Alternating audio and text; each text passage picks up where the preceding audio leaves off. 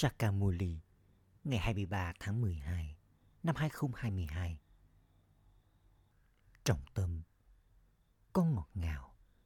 Khi con ngồi trong tưởng nhớ Hãy ngồi với đôi mắt mở. Bởi vì con phải ở trong tưởng nhớ đến cha. Trong khi ăn, uống, bước đi và di chuyển. Câu hỏi Lý do tại sao con người lang thang từ cửa này đến cửa khác để tìm kiếm thượng đế. Câu trả lời. Bởi vì người ta nói rằng thượng đế hiện diện ở khắp mọi nơi và đã làm cho người khác lang thang rất nhiều. Nếu người hiện diện ở khắp mọi nơi, con sẽ tìm thấy người ở đâu? Rồi sau đó, họ còn nói rằng, thượng đế vượt trên cả tên gọi và hình dáng. Nếu người vượt trên cả tên gọi và hình dáng, con sẽ tìm thấy người bằng cách nào đây? Con sẽ tìm kiếm ai đây? Đây là lý do tại sao họ tiếp tục lang thang từ cửa này đến cửa khác giờ đây, con đã ngừng lang thang. Con nói với niềm tin rằng bà bà đã đến từ vùng tối cao. Người nói với chúng ta, những người con, thông qua các cơ quan thể lý này. Chẳng có điều gì vượt trên cả tên gọi và hình dáng. Ôm shanti hỡi những đứa con ngọt ngào nhất. Con đang ngồi trong sự tưởng nhớ đến người cha. Ai đã nói điều này và nói với ai? Người cha của tất cả các linh hồn đã nói điều này với những đứa con của người, các con, những linh hồn. Con đã nghe thông qua cơ quan thể lý của con. Những điều bà bà đã nói. Người cha hỏi, con có đang nhớ đến người cha của con không? Con có cần nhắm mắt lại để nhớ đến người cha sinh thành đời thường của con không? Khi con cái nhớ đến cha của mình, thì mắt của chúng mở ra. Trong khi ngồi bước đi và di chuyển. Những đứa con nhớ đến người cha sinh thành của mình. Không cần phải nhắm mắt của con. Linh hồn biết rằng cha của mình đang nói với mình thông qua cơ quan thể lý. Người đã đến từ vùng tối cao để làm cho thế giới cũ ô trọc này trở nên mới điều này có trong trí tuệ của con và mắt của con mở ra. Bà bà đang nói với con con đang lắng nghe người và con cũng nhớ đến người. Ai đang nói với con điều này? Người cha tối cao, linh hồn tối cao. Tên của người là gì? Tên cho cơ thể của con thì tiếp tục thay đổi con nhận lấy cơ thể, cởi bỏ cơ thể kia, rồi là nhận lấy cơ thể khác. Theo đó, con cũng nhận được tên gọi khác. Còn tên gọi của linh hồn thì không thay đổi. Người cha nói, ta là linh hồn, con cũng là linh hồn. Ta là linh hồn tối cao, cư dân của vùng tối cao đó là lý do tại sao ta được gọi là linh hồn tối cao. Đấng cao quý nhất được gọi là đấng tối cao. Có những linh hồn hướng thượng cũng như những linh hồn suy đồi. Một số người thì là linh hồn thiện lành, số khác là linh hồn tội lỗi. Người cha nói, ta linh hồn này, cũng có một tên gọi, đó là Shiva. Chắc chắn người cần có tên gọi. Do không có kiến thức, cho nên người ta mới nói rằng người vượt trên cả tên gọi và hình dáng. Tuy nhiên, không thể nào có bất cứ thứ gì tồn tại mà không có tên gọi hay hình dáng. Chẳng hạn như có bầu trời.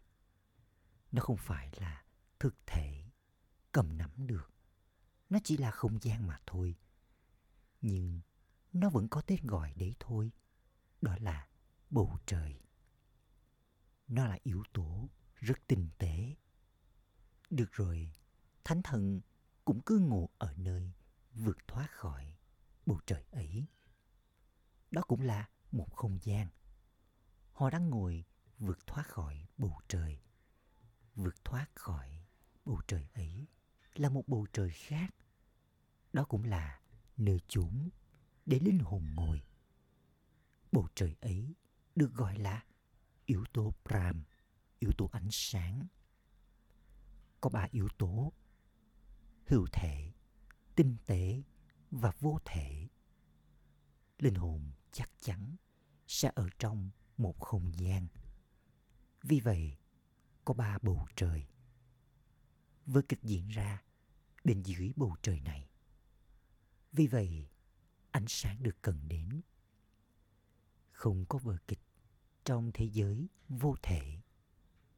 Đó được gọi là yếu tố Brahm, yếu tố ánh sáng, nơi linh hồn cư ngụ. Đó là nơi chốn cao nhất.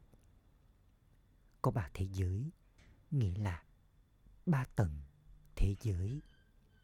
Không phải là có thế giới nào khác ở bên dưới đại dương. Bên dưới nước thì chỉ có đất mà thôi. Nước ở bên trên đất. Đây là ba thế giới.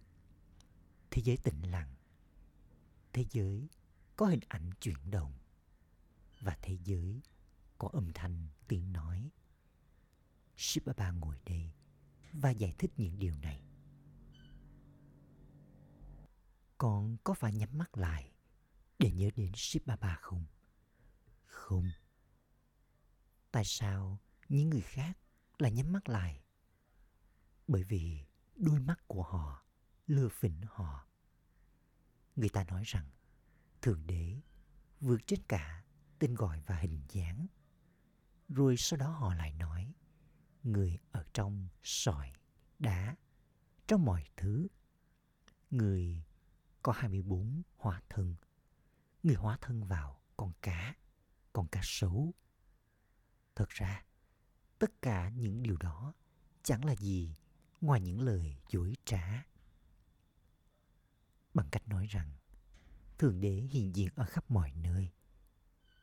Họ đã tạo ra rất nhiều sự hoang mang, rủi rắm.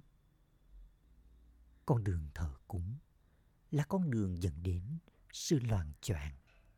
Thậm chí, họ còn khiến ta loạn choạng rất nhiều.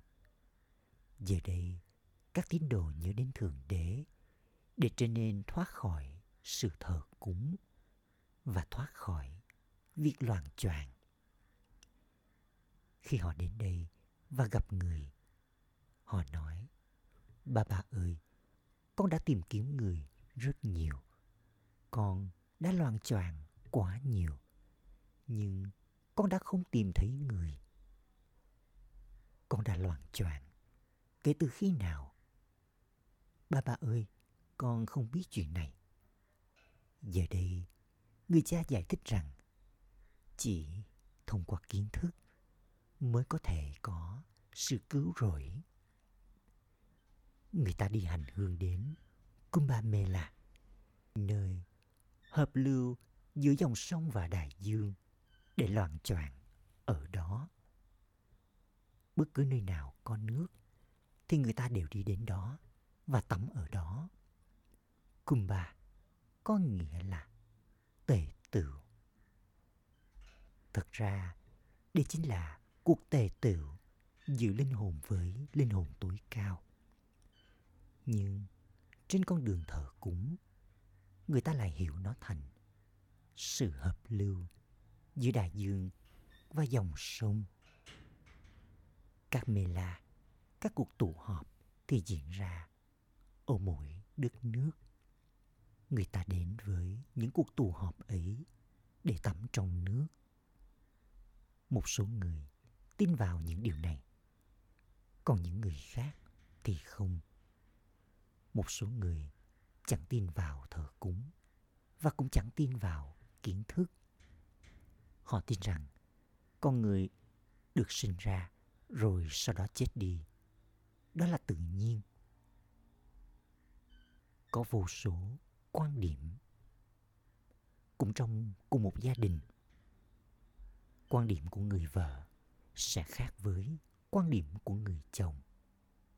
Người này thì tin vào sự thanh khiết, còn người kia lại không. Giờ đây, con đã nhận được Srimad được nhớ đến rằng Srimad là lời dạy của Thượng Đế. Bằng cách theo những lời chỉ dẫn của người, mà con người thay đổi thành thánh thần. Lối sông thánh thần, giờ đây không tồn tại. Bức tranh chính là bằng chứng chứng minh rằng đã từng có lối sống thánh thần nguyên thủy, vĩnh cửu. Họ đã từng tồn tại trong quá khứ và đã ra đi. Những điều cổ xưa nhất chính là những điều thuộc về các vị thần. Người ta nói đến Chúa Tể Krishna, hoặc là họ nói rằng hỡi vị thần tối thượng Sri Narayan. Con biết rằng đã từng có vương quốc của Lakshmi và Narayan, và đó được gọi là thiên đường. Sri Krishna chính là chủ nhân của thiên đường cậu ấy là hoàng tử của thời kỳ vàng. Vì vậy, làm thế nào mà cùng Krishna ấy là đi vào thời kỳ đồng được chứ? Cậu ấy không thể nào đi vào thời kỳ đồng trong tên gọi và hình dáng ấy. Hình ảnh không sống của người này đã tồn tại trong hình dáng sống động ở đây. Tuy nhiên, linh hồn ấy đã đi đâu? Không ai biết điều này. Người cha nói với con rằng, linh hồn ấy giờ đây đang diễn phần vai của mình ở đây, trong khi nhận 84 kiếp. Linh hồn ấy đã diễn phần vai với tên gọi khác nhau, hình dáng khác nhau, nơi chúng và thời gian cũng khác nhau. Linh hồn nói, tôi cởi bỏ đi cơ thể và nhận lấy cơ thể khác.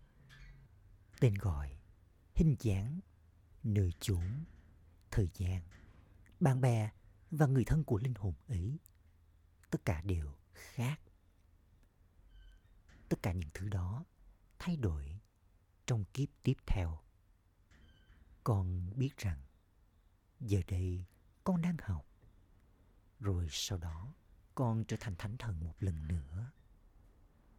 Con sẽ nhận tám kiếp trong triều đại mặt trời. Con sẽ cởi bỏ cơ thể của mình, rồi nhận lấy cơ thể khác. Đó không phải là nhà ngục của bùn mẹ, mà đó chính là cung điện của bùn mẹ. Ở đây, rất nhiều sự trừng phạt được trải nghiệm trong nhà ngục của bùn mẹ sau khi đã gánh chịu sự trừng phạt. Linh hồn nói, được rồi, bây giờ hãy để tôi ra ngoài. Tôi sẽ không phạm phải thêm tội lỗi nào nữa đâu. Tuy nhiên, khi ra ngoài, bởi vì đây là vương quốc của Maya, cho nên linh hồn lại bắt đầu phạm phải tội lỗi. Còn ở trong thế giới mới, linh hồn sống một cách thoải mái trong cung điện của bụng mẹ. Người cha nói, ta chỉ nói với con cốt lõi của mọi kinh sách, kinh về đà. Acha, giờ đây ba ba sẽ giải thích về Kumbha Mela, nơi mà nhiều người đi đến tắm ở đó. Ở đó có rất nhiều đám đông. Có một Mela Allahabad, nơi mà ba dòng sông hợp lưu với nhau, còn được gọi là Triveni. Nhưng đó không phải là một cuộc tề tựu, mà nên là cuộc tề tựu giữa những dòng sông với đại dương. Đó là cuộc gặp gỡ giữa những dòng sông với nhau. Hai con sông gặp nhau. Rồi họ lại nói rằng con sông thứ ba thì thầm lặng. Không thể có con sông thầm lặng nào cả. Chỉ có hai con sông mà thôi. Chỉ có hai con sông được nhìn thấy. Một con sông thì có nước sạch, còn con sông kia thì nước dơ bẩn. Chẳng còn con sông nào khác. Có sông Hằng và sông Jamuna. Làm gì mà có ba con sông? Đó cũng là lời dối trá. Chẳng có cuộc hợp lưu nào cả. Ở cạnh của ta, đại dương và dòng sông Brahmaputra gặp nhau. Người ta đi bằng thuyền để băng qua bờ bên kia, nơi Mela diễn ra. Họ nỗ lực rất nhiều. Họ đi hành hương đến amanat nữa. Ở nơi đó có hình ảnh Ovan thể hiện cho Shivalingam. Hình ảnh ấy cũng có thể được giữ ở nhà kia mà. Đâu nhất thiết phải đi đến đó. Tuy nhiên, sự loạn choạng đó thì cũng được ẩn định trong vở kịch. Họ đi đến Triveni, nơi hợp lưu giữa ba con sông, và nghĩ rằng có đứng thành lọc ở đó. Một số người còn không biết là những dòng sông khởi nguồn từ đâu. Chúng chảy xuống từ núi cao. Tuy nhiên, nước thì đến từ đại dương. Khi những đám mây tạo ra mưa, bởi vì núi ở trên cao, cho nên nước đóng băng lại. Rồi sau đó, khi mặt trời tỏa chiếu, bằng tan chảy, nước gom lại và chảy vào dòng sông. Vì vậy giờ đây, hãy nghĩ mà xem. Người cha tối cao, linh hồn tối cao, đại dương kiến thức cùng những dòng sông kiến thức là người thanh lọc hay đại dương và những dòng sông nước kia là người thanh lọc đây. Có người ta đang làm choạng quá nhiều trong u mê tầm tối. Làm thế nào con có thể bảo với họ rằng những dòng sông kia không phải là đấng thanh lọc mà nó chỉ là nước mưa thôi. Nước thì đến từ mây. Mây lấy nước từ đại dương. Nước thì không thể nào là đứng thanh lọc. Rồi người ta lại hát lên rằng đấng thanh lọc chính là Rama thuộc về nàng Sita. Hỡi đấng thanh lọc, xin hãy đến. Linh hồn nói, ôi đấng thanh lọc cho những người ô trọc. Bà bà, xin hãy nhủ lòng thương. Người cha giải thích, không ai trở nên thanh khiết bằng cách loàn choạng trong thờ cúng. Những dòng sông thì lúc nào cũng tồn tại. Nước thì dùng để uống và để tưới tắm cho những cánh đồng. Làm sao mà nước có thể thanh lọc cho được? Giờ đây, đây là kiếp cuối cùng của con. Ta đã đến để làm cho con trở nên thanh khiết. Thời kỳ vàng là thế giới thanh khiết. Còn đây là thế giới ô trọc. Những ai đã từng là thanh khiết thì đã trở nên ô trọc bằng cách nhận 84 kiếp. Vì thế, họ câu gọi đến người cha để làm cho mình trở nên thanh khiết. Đã có trạng thái đi xuống trong suốt nửa chu kỳ. Bharat đã từng rất hạnh phúc trong thời kỳ vàng. Nó đã từng thanh khiết. Còn giờ đây, nó bất hạnh bởi vì nó u trọc. Đây là lý do tại sao con người ta cứ cầu gọi Ôi Thượng Đế, người cha. Rồi sau đó, họ lại nói rằng người không có tên gọi và hình dáng. Vì vậy, họ đang cầu gọi đến ai đây? Thậm chí, họ còn không hiểu được điều này. Họ nói rằng mỗi linh hồn thì giống như ngôi sao. Đó là ngôi sao tuyệt vời, tỏa chiếu lấp lánh ở giữa vầng trán. Linh hồn thì nhỏ xíu, giống như một chấm điểm. Người ta cùng chấm, chấm tia lắc lên trán và nói rằng một ngôi sao tuyệt vời tỏa chiếu lấp lánh ở giữa vầng trán. Phần vai bất diệt 84 kiếp thì được khắc ghi bên trong linh hồn nhỏ xíu như một chấm điểm. Phần vai này không bao giờ có thể được tẩy xóa. Toàn bộ vở kịch này là bất diệt.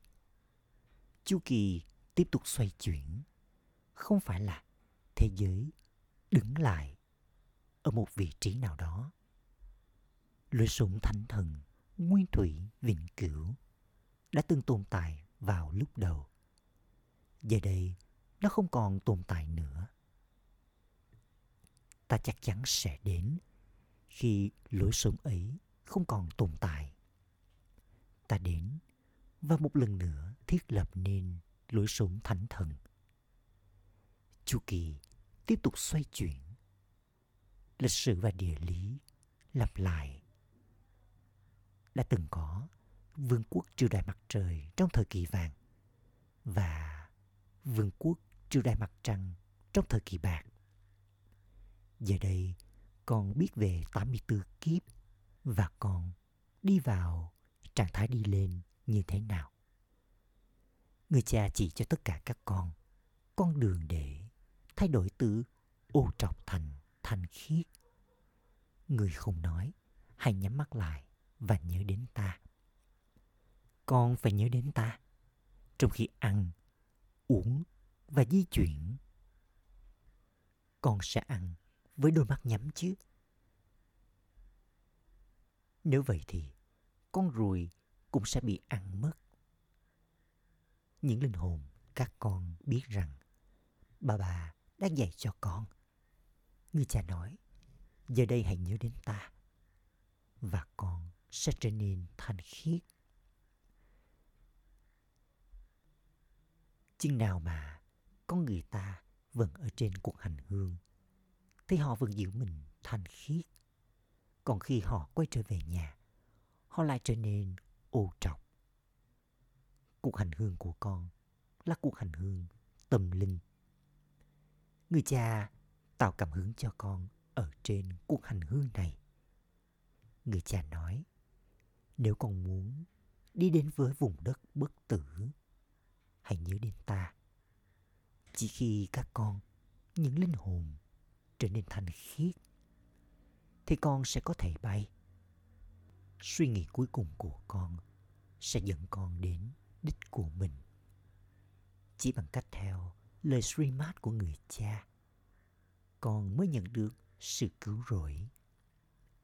Lời Srimad dạy rằng, hỡi các linh hồn, hãy liên tục nhớ đến ta, rồi tạp chất sẽ được loại bỏ.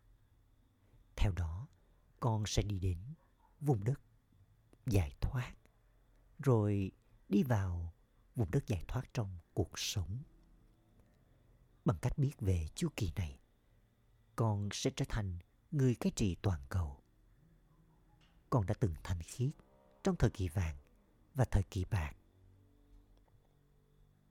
Vì thế, người cha mới hỏi, ai đã làm cho con trở nên ô trọc? Vào lúc này, con hiểu rằng con đã trở nên ô trọc kể từ khi vương quốc của Ravan bắt đầu.